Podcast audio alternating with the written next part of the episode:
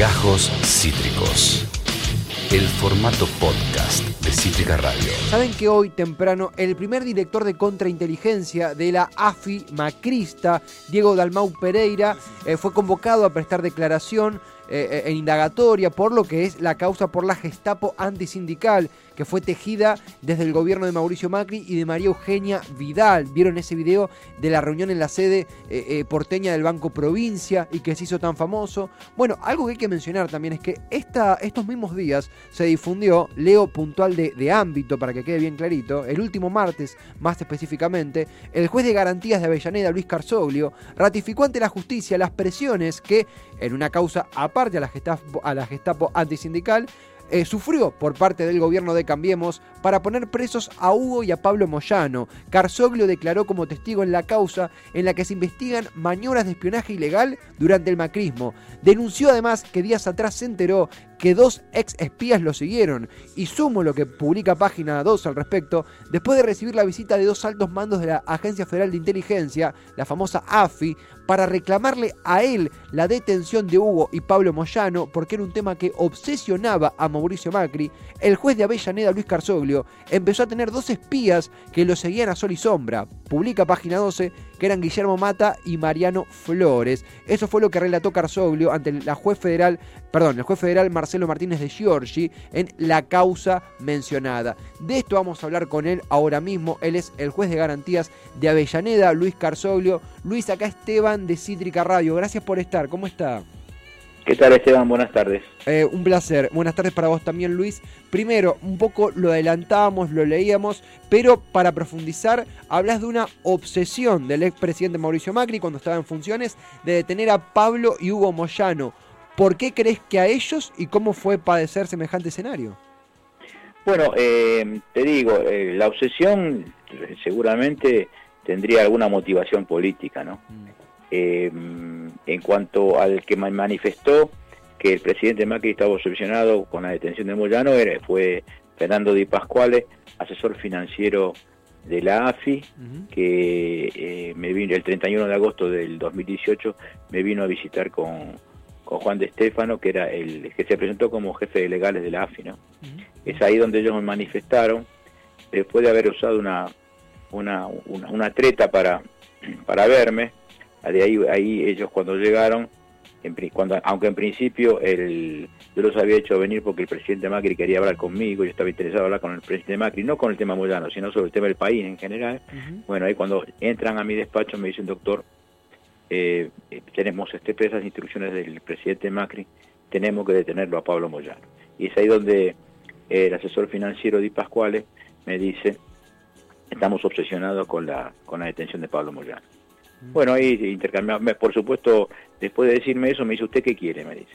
No, no, yo no, es decir, yo, lo único que, la visita de ustedes acá era por la charla presunta, futura charla que, que te podía tener con el presidente Macri, que yo, eh, yo dedicaría a transmitirle a él que él, este país no lo puede manejar solo, que acá tiene que ser un, un, gran gobierno de unidad nacional.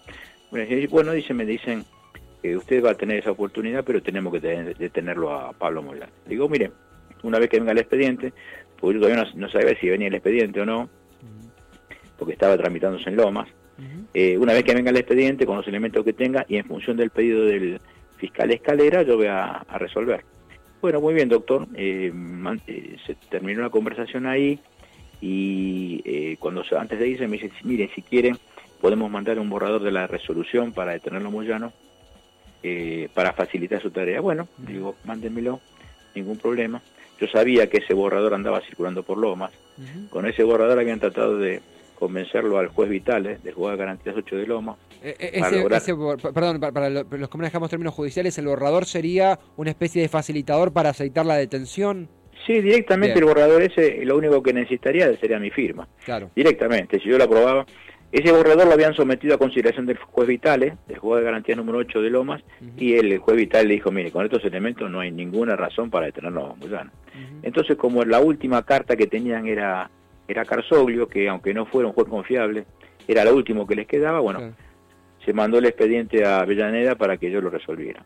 Por supuesto, después se Después que se fueron, me mandaron a las dos horas el borrador ese que me habían prometido con una secretaria en sobre cerrado.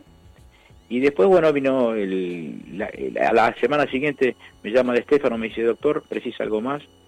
¿Necesita algo más? No, no. Le digo, todavía la, causa no llegó. Cuando llegue la causa, voy a estudiarla y voy a resolver en función de lo que me pida el fiscal. Después nunca más me llamaron, pero bueno, apenas llegó la causa, empezó la presión mediática a través de los diarios Clarín y La Nación, que sacaban artículos denostándome, poniéndome en duda mi, mi idoneidad con respecto a, a desempeñarme en la función de juez.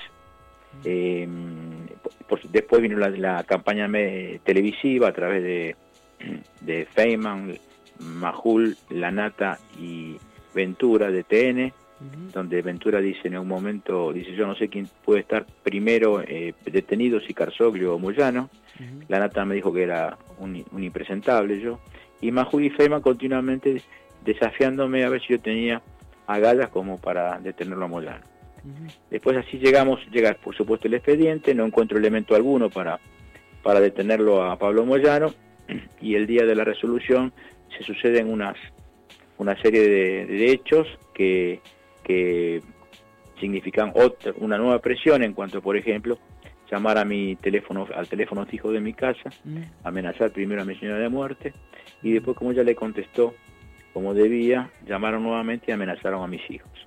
A mi señora, al amenazar a mi señora, le demostraban, le demostraron que ella estaba al tanto de sus problemas de salud, ella tiene problemas, problemas de columna, y le dijeron, mira, vos si te agarramos por la calle, te, con un empujón te matamos. Estamos hablando de, agentes de inteligencia, dato no menor, con órdenes del presidente en aquel entonces. Sí, sí, y los llamados, bueno, por supuesto, llamados anónimos, pero que demostraban primero tener conocimiento de la línea fija de mi casa. Segundo, el estado de salud de mi señora, conocerla a mi señora. Eh, y bueno, después de esos llamados, a la tarde del 16 de octubre de 2018, yo había organizado, se había organizado en, el Polo Judicial un acto celebratorio del décimo aniversario del Polo, y es ahí donde, habiendo sido invitados todos, eh, hallándose presentes los últimos tres intendentes de Avellaneda, eh, integrantes del Consejo Liberante, Fuerzas Vivas de, la, de Avellaneda, lo llamativo fue que ningún fiscal ni ningún defensor bajó al acto. Bueno, todo eso sirvió como para que la conferencia de prensa que di yo después del acto, a la noche a pedido de la prensa, se transformara en, más allá de dar a conocer la resolución sobre Moyano, se transformara en una, una conferencia de prensa para denunciar todo lo que me había pasado. Sí, sí. Eh, después, Sí. No, no, es que, es que, es que Luis, es, es, es impactante, o sea, no quiero caer en, en adjetivos porque es muy, muy esclarecedor como lo, decís, es impactante porque estamos hablando de una orden direccionada, no desde una mafia marginal en las alcantarillas, de, sino desde la presidencia de la nación aceitada por la agencia de inteligencia. Eh, eh, imaginamos que, atravesar eso es muy duro. Además, hay otra cosa. Después, en, en, su declaración ante la Comisión Bicameral de Inteligencia, tanto Magdalani y Arribas, que eran la superioridad de, la AFI, admitieron que, nos había, que me habían mandado dos espías a hablar conmigo, aunque por supuesto eh, la, excusa fue distinta, la explicación dada por ellos dos fue distinta, ¿no? Que la, excusa se derriba con el envío de la, del borrador de la orden de detención eh, a través de una secretaria a mi despacho, ¿no? Así que ellos mismos han admitido que me visitaron.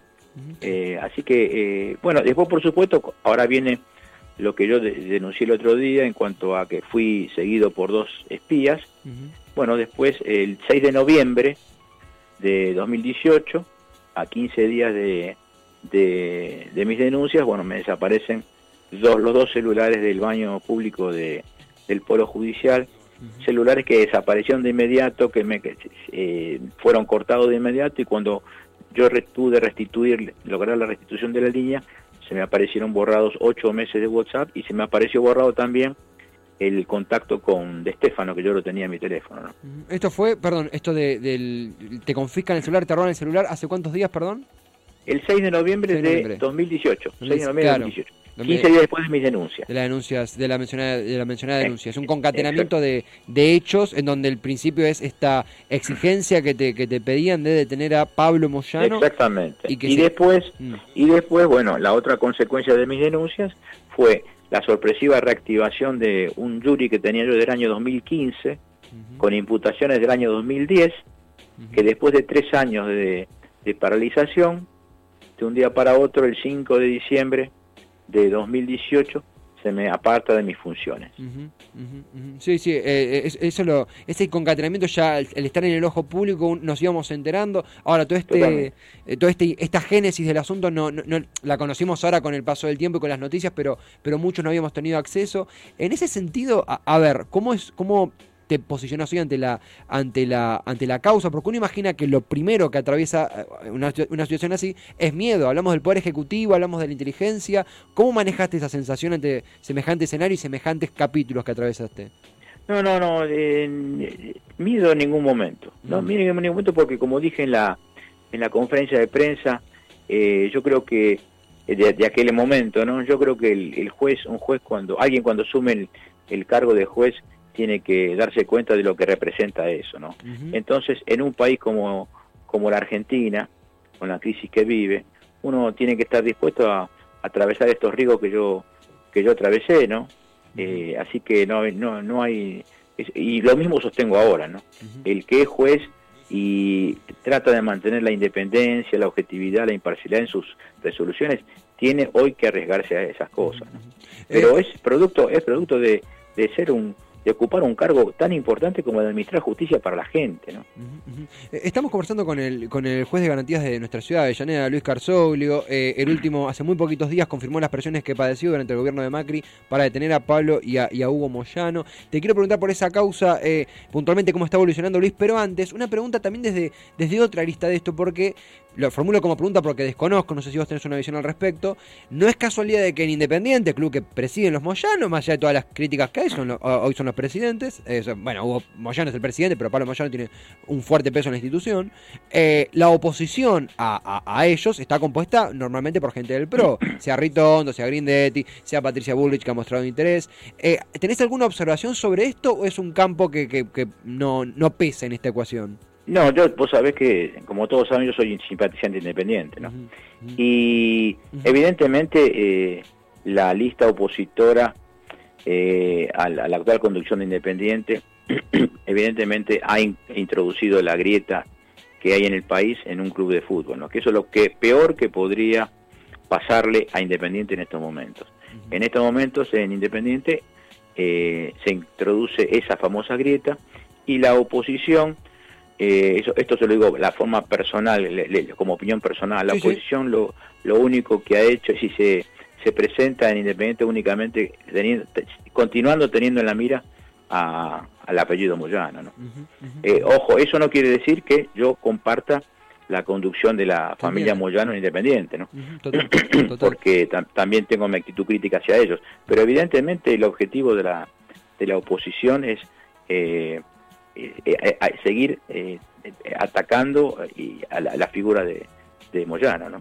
Luis, y, en ese sentido, ¿no?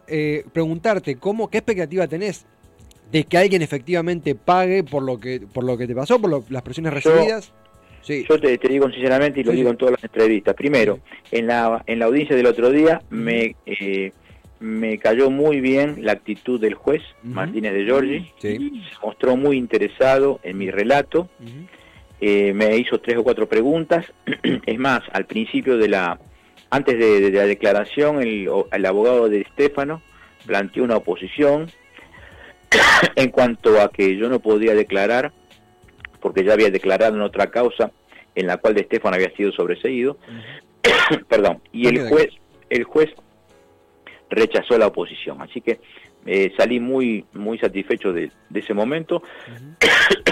y eh, te repito, yo tengo muchas esperanzas en que la justicia argentina va, va a responder al requerimiento de la hora en cuanto a aclarar todos estos hechos. Luis, en serio, gracias por, por el tiempo. Te, te invito con, con, a quedarte en próximas ocasiones para, para seguir charlando. Muy completo, muy esclarecedor y será una charla que se repetirá en breve seguramente. Gracias a ustedes cuando necesiten mis palabras, ya saben que estoy a disposición de ustedes.